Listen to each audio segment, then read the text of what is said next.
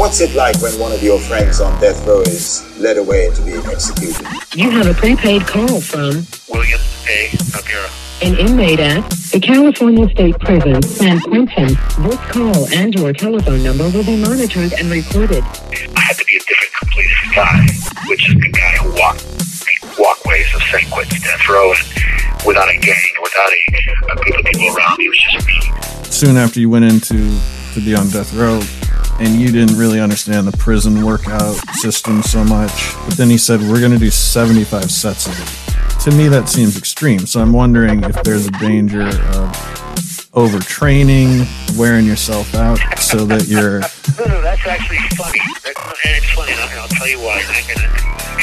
That's a good one, man. I'll, tell you why.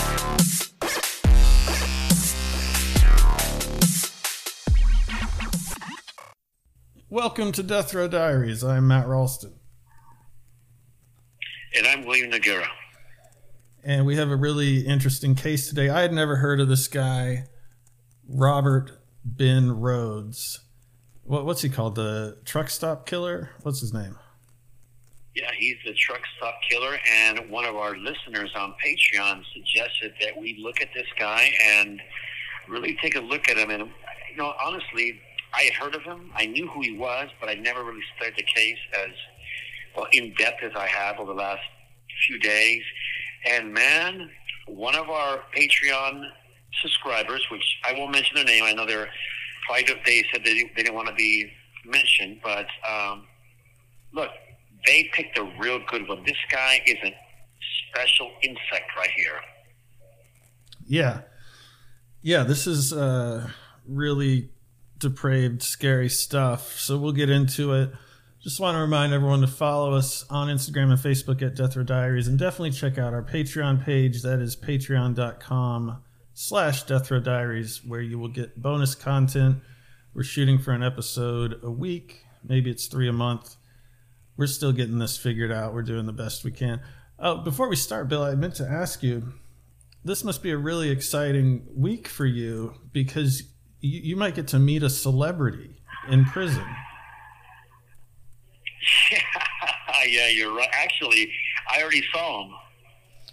Were you a fan of that 70s show? I wasn't really. Yeah, yeah, I'm not gonna lie to you. Yeah, I am a fan of the show. I still watch some of the reruns sometimes. You know, I mean, what can we say? You know, Donna was a really beautiful girl, right? Sure. Yeah, it wasn't a bad show. I really like the dad, the guy who played the dad. He's in the show Patriot that I that I love. Uh, so is Masterson gonna Yeah. Danny Masterson's gonna have an okay time there in Corcoran? Well, he's not on my yard, but he came into R and R a couple days ago. He was he's on the three A yard, which is a level three prison. You know, I don't know how he's going to do. I don't know if uh, it really depends on how he acts and what he how he conducts himself. But yeah, he's here, and um, I'm sure he's going to find out really quickly that you know prison for child actors or whatever it's not really the, the funnest place in the world. People think that you're rich right away. There's going to be people pressuring him. There's going to be people, you know, some guys watch these shows and they think that it's still him from that time. They're going to ask him, you know, what's Donna's phone number? What's Fez's, you know, what, what's Fez really like? It's going to be an interesting time for him. You know, he's been a free guy all these years, and now he is going to be dealing with convicts, killers, rapists, child molesters, all kinds of weirdos. Well, maybe he might be right at home. You never know.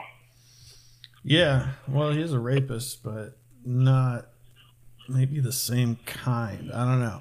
Uh, so Rhoades, this guy's just a freak. This guy's an S and M freak, and uh, he's he tortures and he he kills a lot. Um, now, I guess if we want to go to the beginning of the story, we do know that his dad was a pedophile, right? He was. His father was arrested for molesting, and, and I say alleged because he was charged, but before he can go to trial, uh, his father committed suicide. So we don't know exactly the facts of that case, only that he was arrested and charged with the molestation of a 12 year old little girl. Yeah, so that's a pretty bad sign. You know, I don't know. I don't know for a fact that he did it. I would say getting charged is even a bad sign. But what do we know about his upbringing? Yeah, so from the beginning, he's known as a truck stop killer. His name is Robert Ben Rhoades, and he is considered, and he is an American serial killer. He has the convict. He, has, he was convicted of four murders, but don't let that fool you. This guy actually killed upwards of 50 women by torture, rape, and it, it didn't matter. It could been girls of the age of between 12 and fully grown women. So this guy is exactly that. He was active between 1975 and 1990 as a killer. Um, you know, it's a little deceptive because in most reports about him, they say, well, he's guilty of killing four people, two couples. Um, although that may be true, it is also misleading. This guy killed those couple because, and, and he was caught for those couple. He, the bodies were found, and he confessed to them, so we know he did that. But he killed a lot more people. He had a cab that was rigged for an overnight sleeper. It was a torture chamber. It had chains, it had whips. He had a very special suitcase with all these different toys and torture devices. This guy was a special um, type of killer, but I did jump ahead of myself there. So let's go to his beginnings. He was born in Council Bluffs, Iowa. Um, he was raised by his mother at first until his father left the army. He was stationed in West Germany, by the way, and his father then became a firefighter. There really is no signs of any type of abuse or any type of signs that he actually was going to become a serial killer. I've mentioned this before. Uh, sometimes serial killers feel around the dark. They light fires, they torture animals, they become peeping toms because they're trying to figure out who they are. With this guy, we have no signs of anything. The first time that we hear of any type of red flag, he's already well into high school. And by the way, he's an athlete, a wrestler. He played football. He was in a French club. This guy was not unpopular. He girls dated him, but at the age of 16, he was arrested for tampering with a car. And basically, that can mean anything. That can mean that he played with the mirror, he tried to open the door, uh, he lifted the hood to look at the engine. You never know. It, it just says tampering with a car. And then at age 17, which is 1962 by this time, he is uh, arrested for a fight. Now, that there's not a whole lot there. Um, I can't say that, I don't know, maybe 60% of kids in high school get in some type of trouble like this a fight here, a fight there. Not that big of a deal. I don't see any signs here that would lead me to believe that this guy was a sexual sadist, that he would enter the uh, BDSM uh, scene and become, well, an extremely prolific serial killer.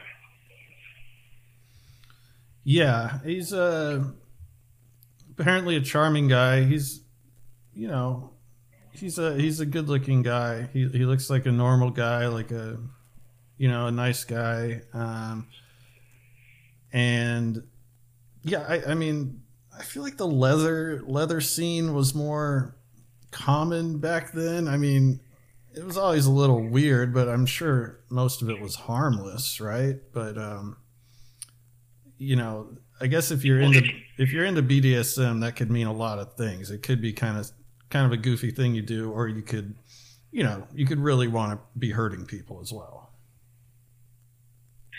Right. So that's that's interesting you say that. So he is involved in the BDSM scene, um, bondage, domination. So it's interesting for me because looking at him now, you see that he's able. By the way, most serial rapists, killers, they're most of the time they're pretty to themselves. They don't allow anybody to know who they are, and quite frankly, when they do get caught, people think, "Man, I had no idea this guy was that guy." But this guy's different. He's involved in the S and M movement. He's in that scene. He's, you know, chipped uh, chains, whips. He likes this type of stuff, and it's almost like he's he's having a glass of wine before he goes into hard liquor. It's really interesting because he is one of those rare guys that indulges in his fantasy, but he's not totally living it out. And with this guy, you can tell that his occupation basically opened the door for him to do what he wanted to do. And so, why I say that. So, there are people you see, there's pedophiles that live next to schools or close to elementary schools. And if you're ever to catch them doing what they do, they're looking at kids, they're fantasizing about kids, but they actually don't go out there and grab a kid and do anything to them. Um, and this guy does something similar to that by being in the S and M scene. He's getting a taste of what he likes, but he can control it. So he's basically sipping at the wine and not really indulging in the whole bottle. If that brings it any closer to you, but when he graduates from high school, and by the way, he did graduate, he went into the arm uh, to the Marine Corps, and he was then dishonorably discharged. In other words, he fucked up. And how he fucked up was that he went and became involved in a robbery. So he's involved in a robbery.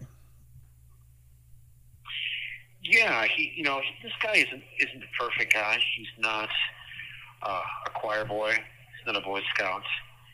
But nothing there tells me that this guy's he's really a bad guy. He's going to start killing and raping. So obviously he leaves the Marine Corps, or they actually tell him to get the hell out of Dodge because they dishonor you, discharge him for robbery. Then he then he enters college, and well, he's kicked out of there too. He tries to join law enforcement. He wants to become a cop, and that does not work out because he is rejected because obviously of the robbery he had and the reason he was discharged from the Marine Corps. So he goes from job to job. He tries to be a grocer. He tries to be a hardware store attendant. All these things lead him down a particular road, which is to become a long haul trucker. And for me, it really does speak to this guy's frame of mind. Now, of course, long haul truckers make pretty good money, but what it does is it puts you in a position where you can do a lot of thinking.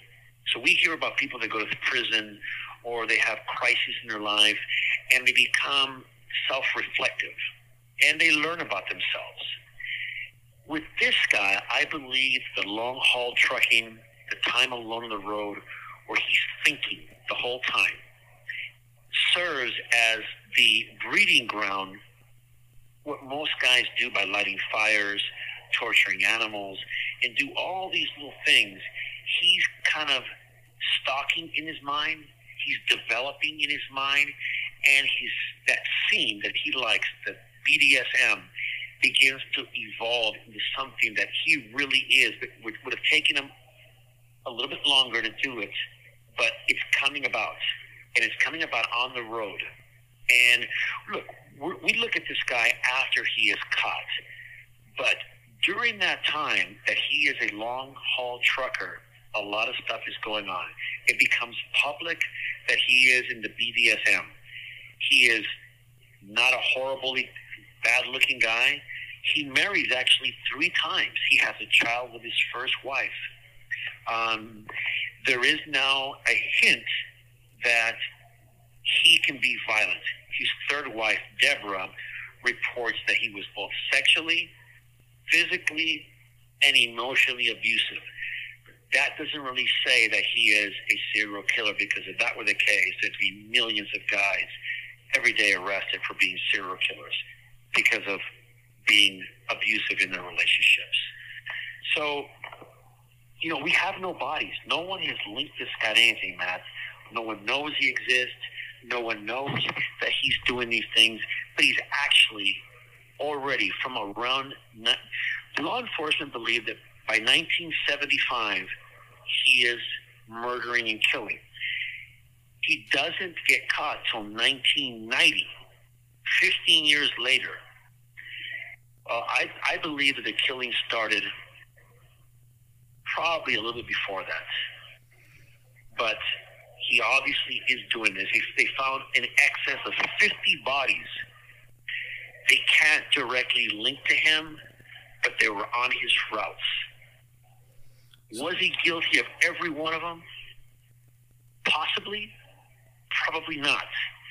But I'd say that a, a, large portion of the women that they found, and the ones they didn't find, because remember, this guy would leave bodies in deserts where no one would find them, in barns. So, yeah, I'd say his number's around 50.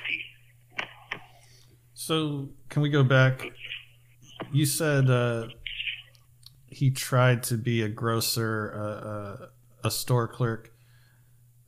Um, do you, do you think that he just couldn't uh, you know handle interacting with people? Like like he's antisocial like he he actually couldn't do those jobs. Like a lot of um, troubled people. They just get fired from every job because they have conflicts with everyone or they creep people out or whatever. But you know also the long haul trucking for a guy with only a high school diploma no higher education that was a good job back then. So do you think he fell into that because it was solitary and you know he didn't have to answer to anyone or because it was a good job or because he was planning on doing what he ended up doing?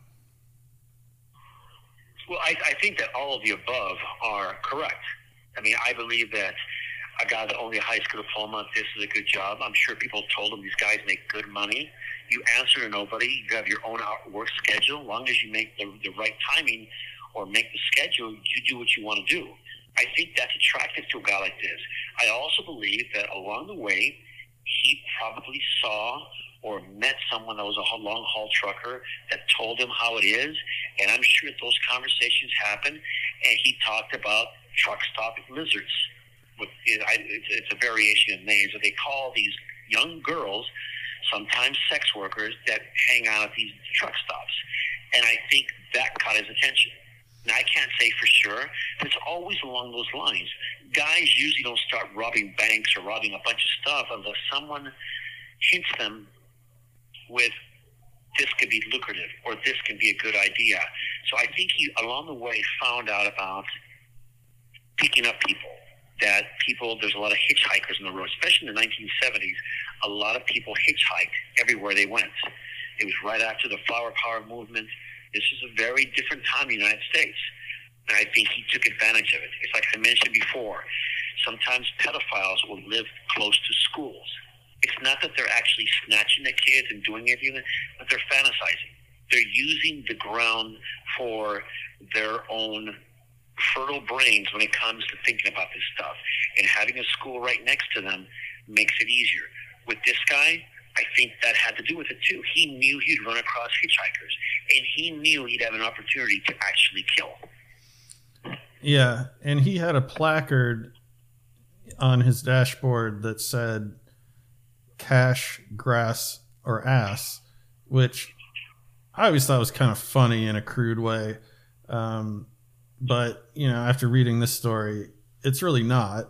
so, you know, meaning those are the uh, three forms of payment you give if you if you get a ride from the trucker. I always assumed it was a joke, but uh, anyway, do you think that he starts off picking up hitchhikers, um, maybe wanting something consensual? Do you think he's he just wants to scare them, or, or how do you think it progresses, or does it? Do you think he kills the first hitchhiker that he picks up?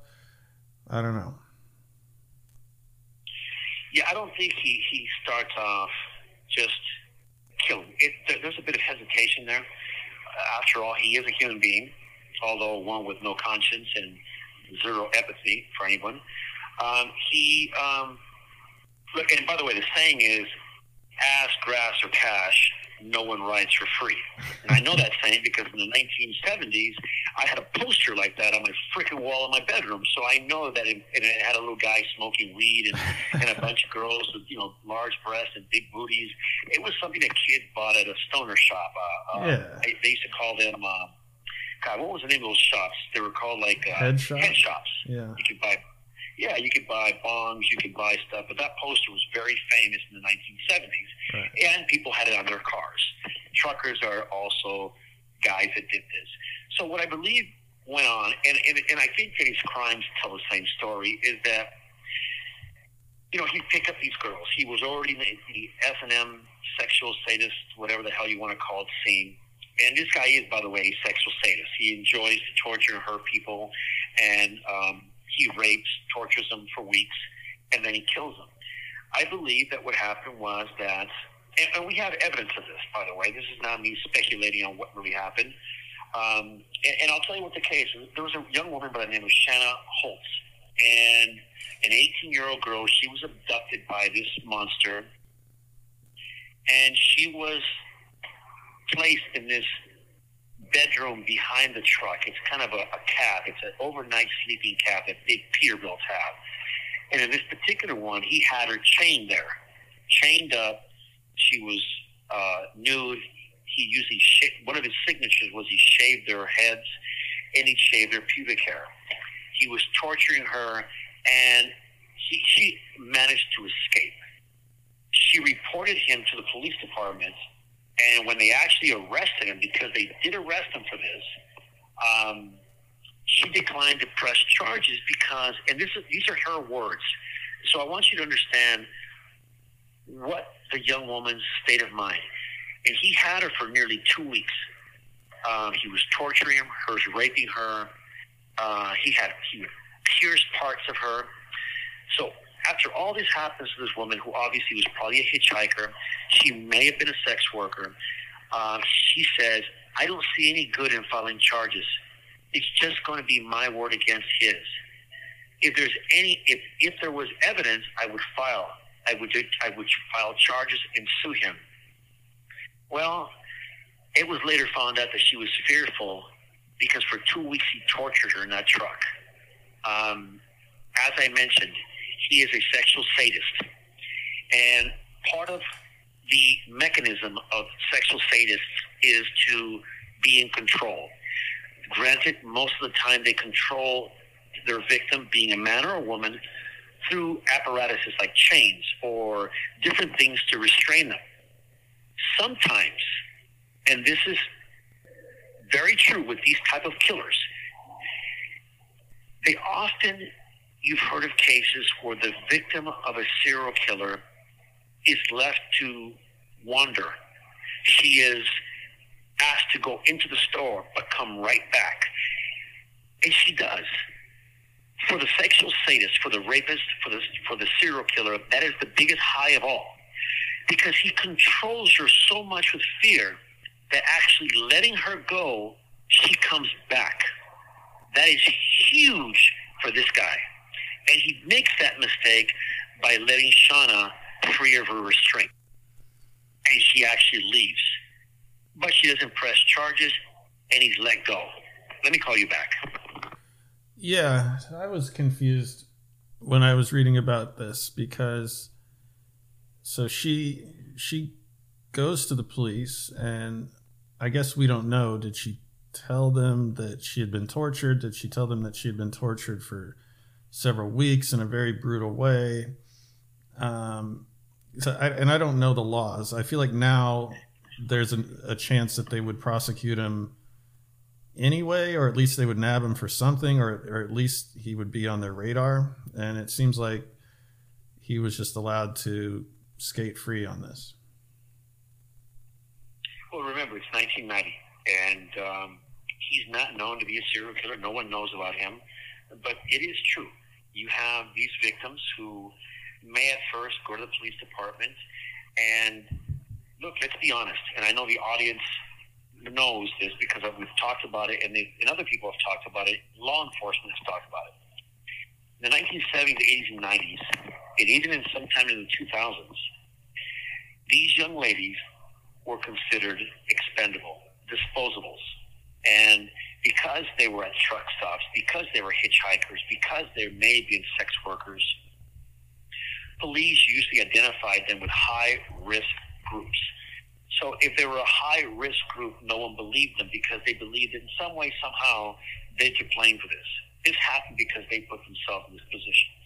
That isn't what I feel. That isn't what Matt, Matt feels. But this is what how it really was in that field, which was law enforcement. And we've heard about this in numerous occasions. You watch 2020, 48 hours, and they talk about this. So this isn't something that I'm making up.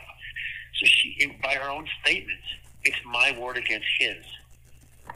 That she's already telling you that she believes she's not going to be uh, trusted. Her word is not going to be held to uh, a high degree.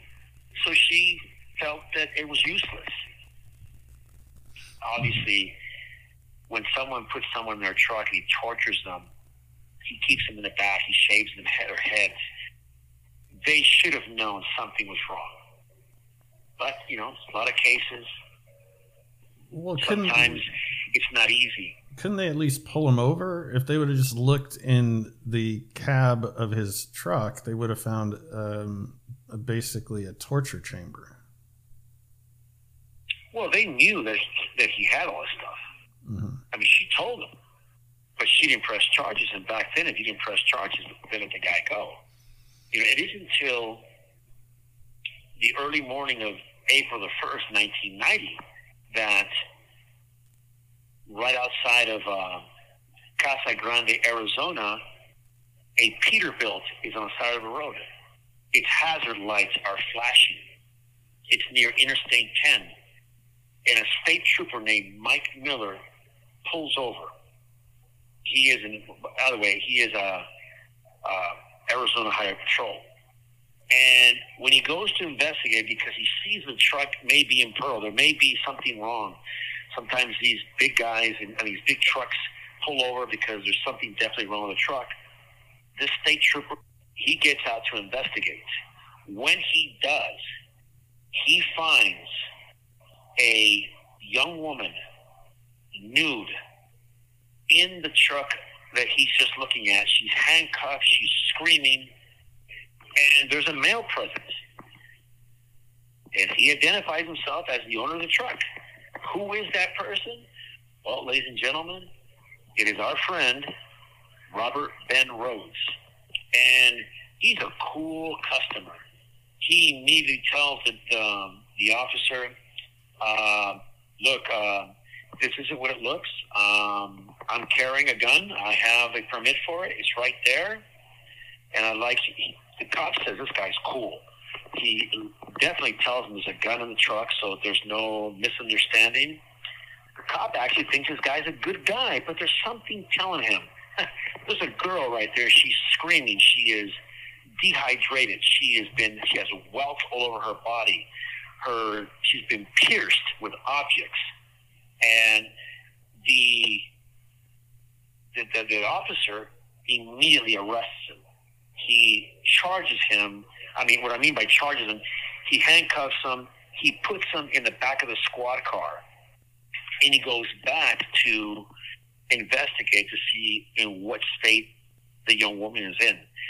He gets there, he uncuffs her, he calls for backup by the time that he gets the, the new squad car shows up, Rhoades has uncuffed himself. He's put the cuffs in front of him.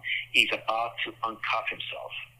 Of course, the other officer helps, and they take him in, and they begin to investigate this whole situation. They get a warrant to go into Rhoades's home, and they then this when they start finding all the telltale signs that we find with serial killers.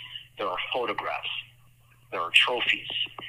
One of the photographs found is that of a young woman that was found also in 1990, and her name was Patricia Candice Walsh. She's 24 years old.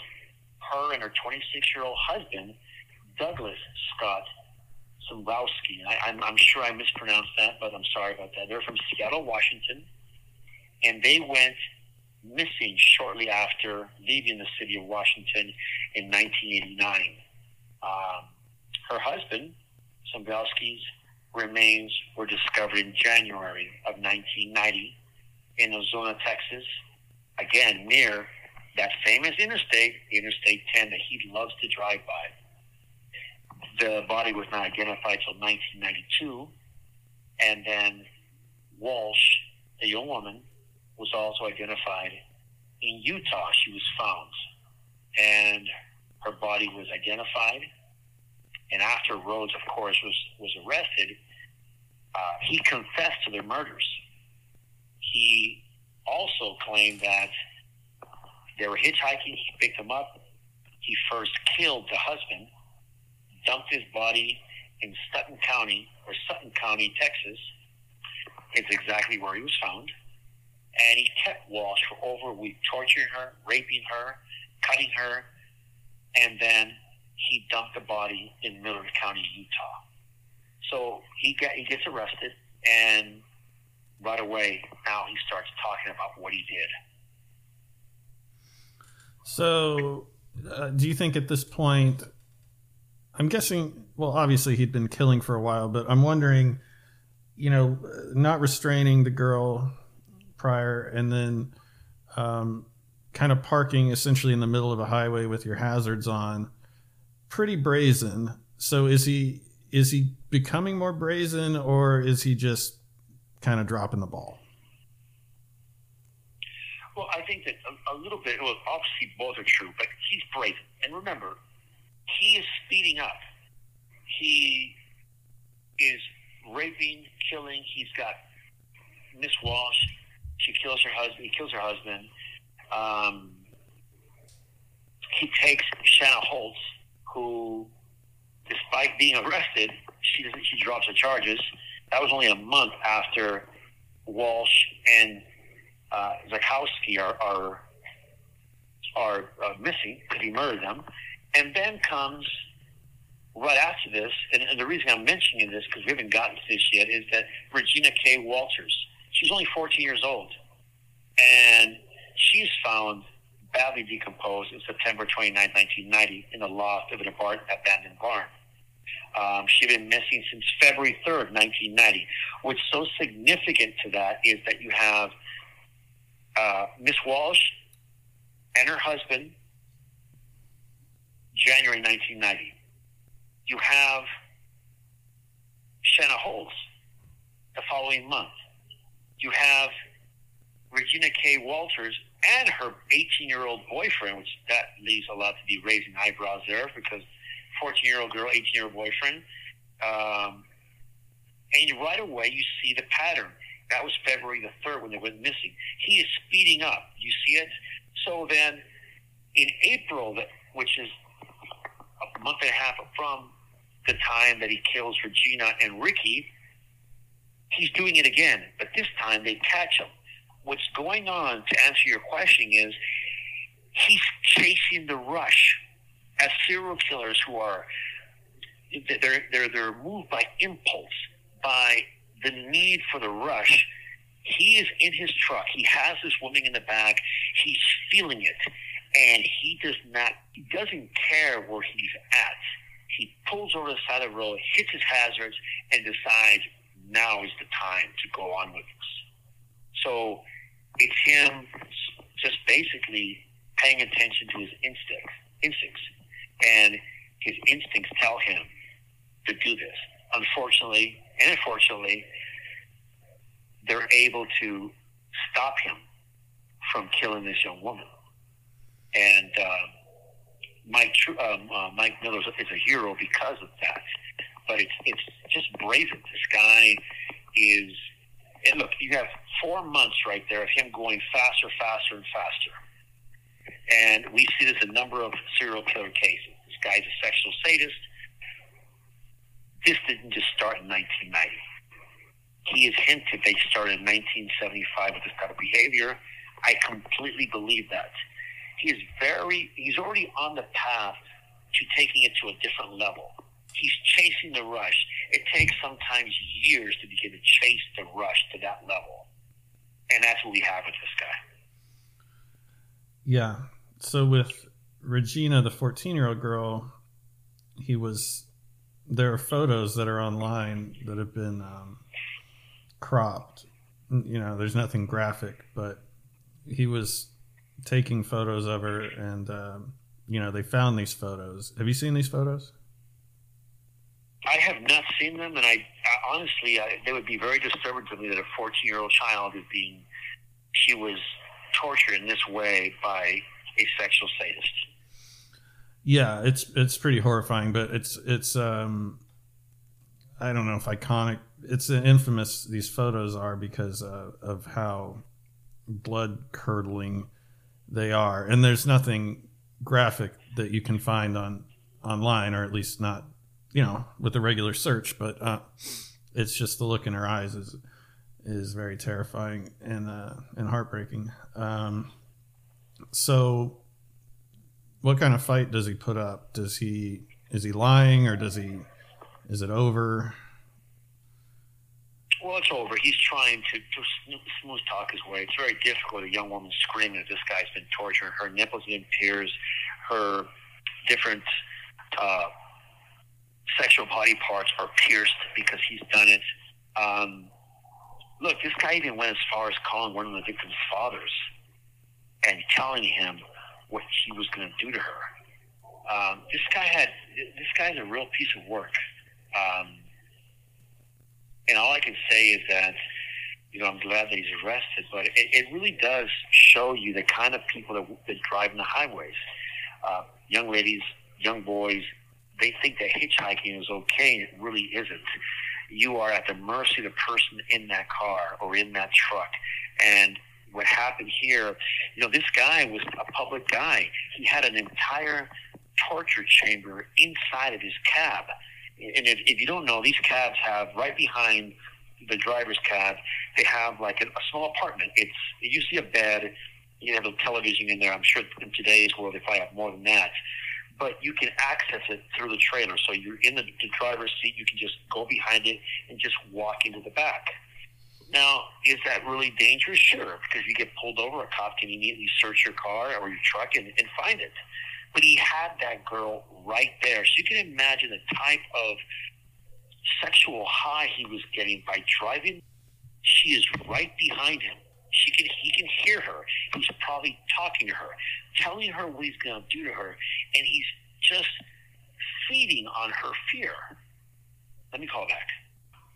Yeah. So I had a few thoughts, none of them too profound. If he's got the torture chamber in the cab, I'm wondering where he's sleeping. That, I guess that would mean he just has to sleep sitting up, maybe, but he's driving thousands of miles, traversing the whole country. Um, more importantly, I guess he would have to own this truck, right? Because he can't bring it back to the company with the torture chamber in the back or um, but those are all neither here nor there, I guess. No, that's actually the truck was his. Mm-hmm. This is a private truck. These Peterbilts, you just attach your your truck to the trailer and you haul whatever they want you to haul. This was his truck. So the the Peterbilt part, which is the, the where the engine, the driver's seat, and that part is the part that you can detach. That is his the part that he hauls more than likely was something he picked up and he hauled it, or it was his entire trailer and he would have it loaded with whatever, he, and then he would take that. So, no, no one would see that trailer unless they pulled over and a cop stepped up and looked inside. That would be a different situation. I'm sure he had some kind of a door that be closed, but when he went to sleep, he would just crawl into that back space right there, and it's there's usually a something like a, a twin size bed back there. So he could have slept very easily with his victims tied right there next to him. Right.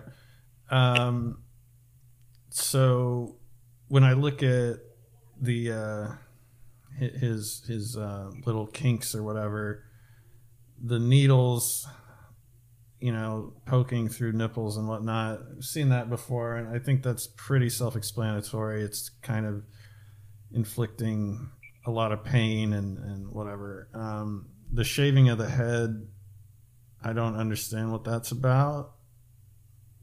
Well, I'll tell you.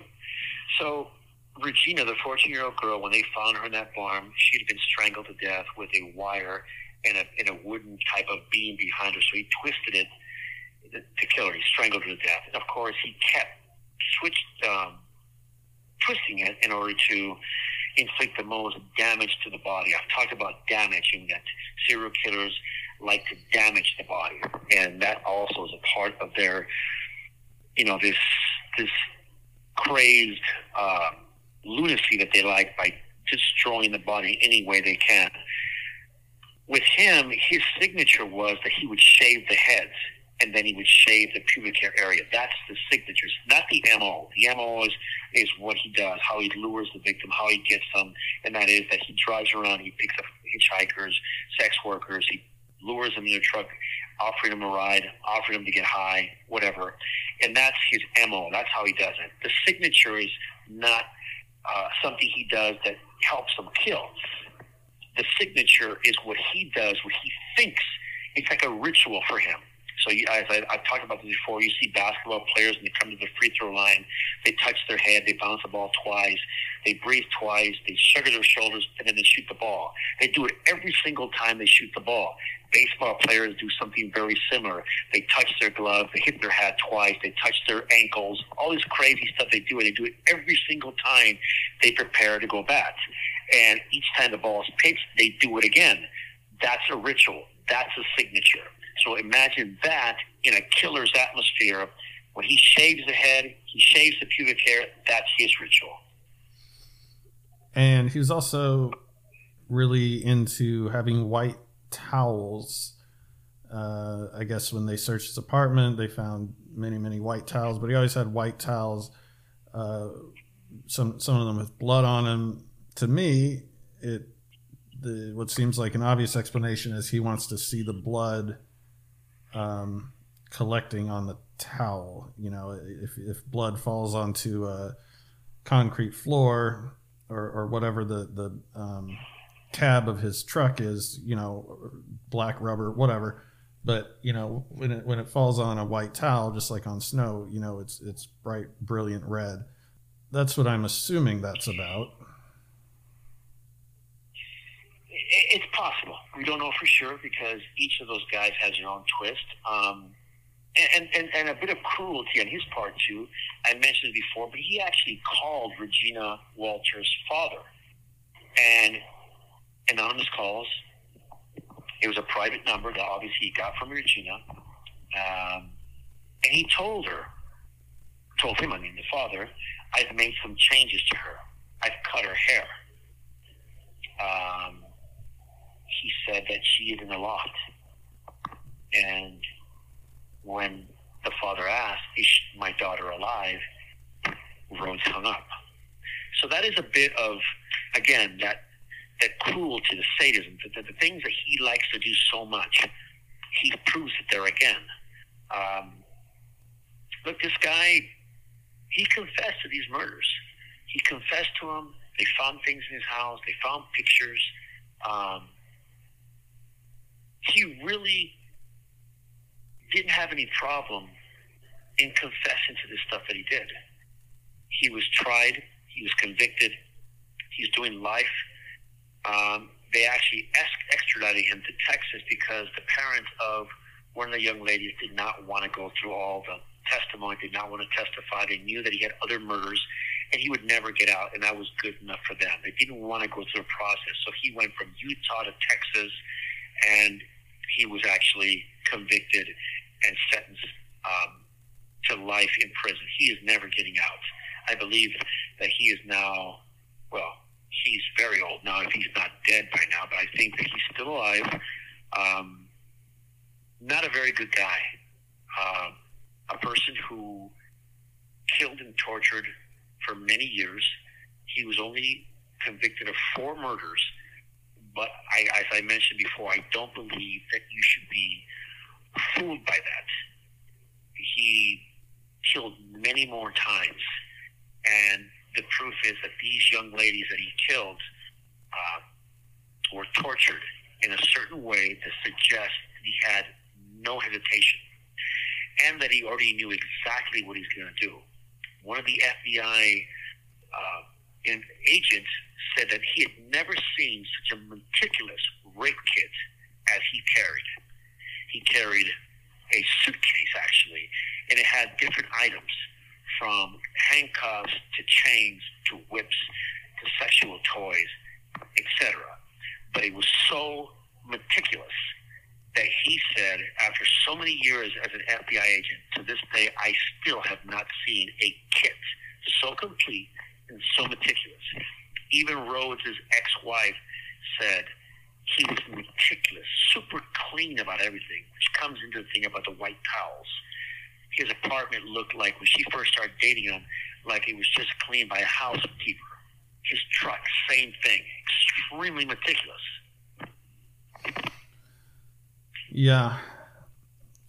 Yeah, I just uh man, you know, truck stops are pretty they're they're scary places. They they have a kind of an otherworldly feel to them because you know, if you go to one at, night, it's going to be pitch black because you're in the middle of nowhere. But then there's these bright, blinding lights, and they, you know, they make everyone's skin look like vampires, and, and they're dirty, and there's freaks out in the parking lot, and there's people moving that are on hard times, and you, you know, there's there's just a lot of bad energy. Like I've been, um, I've been out on the road, you know, especially when I was younger, I couldn't afford a motel. I'm like, should I sleep at a truck stop where it's bright next to these long haulers, or you know, because I, I know a lot of those guys, most of them good guys, some of them not, but or you know just sleep like in the pitch blackness on the side of a highway which is kind of like being alone in the woods you know neither feeling is great but um yeah the truck stop i've seen documentaries about lot lizards and uh man truck stops are fucked up right? Yeah it's a very seedy uh, scene and everything from drug deals to uh, sexual deals, prostitution, there is kidnapping, there is uh, human trafficking. Uh, there is so much stuff going on in these places that it's a miracle that we don't have more information about it. It is a world in its own. As you mentioned, the lighting, everything. You walk in there. At first, you probably don't notice much. It's a diner. Guys eat there. They leave. That looks pretty Americana, pretty normal. But if you know what you're looking for and you walk outside, especially if you're a former trucker or you just have the eyes to see it, you're going to see a lot of things going on drug deals, sex deals. Um, you're going to see trucks with girls that, or boys in it that are very young. And, you know, most people don't want to get involved. And in those days, law enforcement didn't really look too hard there because, again, it's part of the sex trade. It's part of the, you know, people that are sex workers. So they figured they're a high risk group. They're there because they want to be. If we arrest them, they're still going to go back to that place. So why try and help them? Well, the truth is that, well, shame on you because a lot of those people in those truck stops are not there because they want to be. Some of them being kidnapped. Some of them are being held against their will. Maybe some of them are part of the sex trade, a sex industry that they do not want to be in. It's uh, human trafficking. A lot of bad stuff happens in those places. And um, as we can see with um, Robert Ben Rhoades, he's just one element that exists there. Yeah. So before we go, uh, Rhoades as far as truckers go, I'm gonna guess, and let me know what what your guess is, but your educated guess. But I would say there were maybe four or five contemporary trucker serial killers operating around that time. Um, what do you think? And do you think he ever had any run-ins? Do you think they ever talked about this kind of stuff on the CB? Or I mean, that'd be pretty dangerous, I guess. But do you think he was aware that other guys were doing this, like aware of who they were? Absolutely, and I, and I say this because some truckers are very. Other serial killers that were truckers, there's, there's a lot of them. There's more than four or five. There's a lot more. Um, but that being said, most of them are very private. he was different because he was part of the BDSM scene. That leads to conversations. Because he's part of that scene, he had friends in that scene. And he probably talked to other truckers about it. Other truckers shared information with about what they like. I think, yeah, I think he knew of other truckers that were doing similar things. And I said, like I said, he, I think he's different because he talks about it. He's involved in that scene. You have to confide in other because you need other people to do that kind of stuff. So, yeah, I would say that other people knew about him and knew about maybe not that he was a serial killer, but that he was involved in that scene, and maybe some other truckers knew possibly exactly what he was doing. Yeah, well, that's such a uh, easy lead in, right? So if I was having a beer and some guy said he was into S and M, I might have a few questions. I might not. I might just decide not to talk to him. But that's such an easy segue to be like, oh, you, you like breaking bones, you know, some shit like that, right? Well, no, they can say, well, you know, there is the this bondage, but have you ever taken it to a different level? Right. See what kind of response he gets. There's a lot of ways to get into that conversation. I'm sure he did. He wasn't a dumb guy.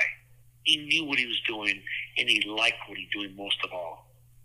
So, stay away from truck stops. Yeah, and he's still alive, so uh, that's that's awesome. But he's on his way out. Anyway, yeah, thanks for suggesting that case, whoever that was. Really weird.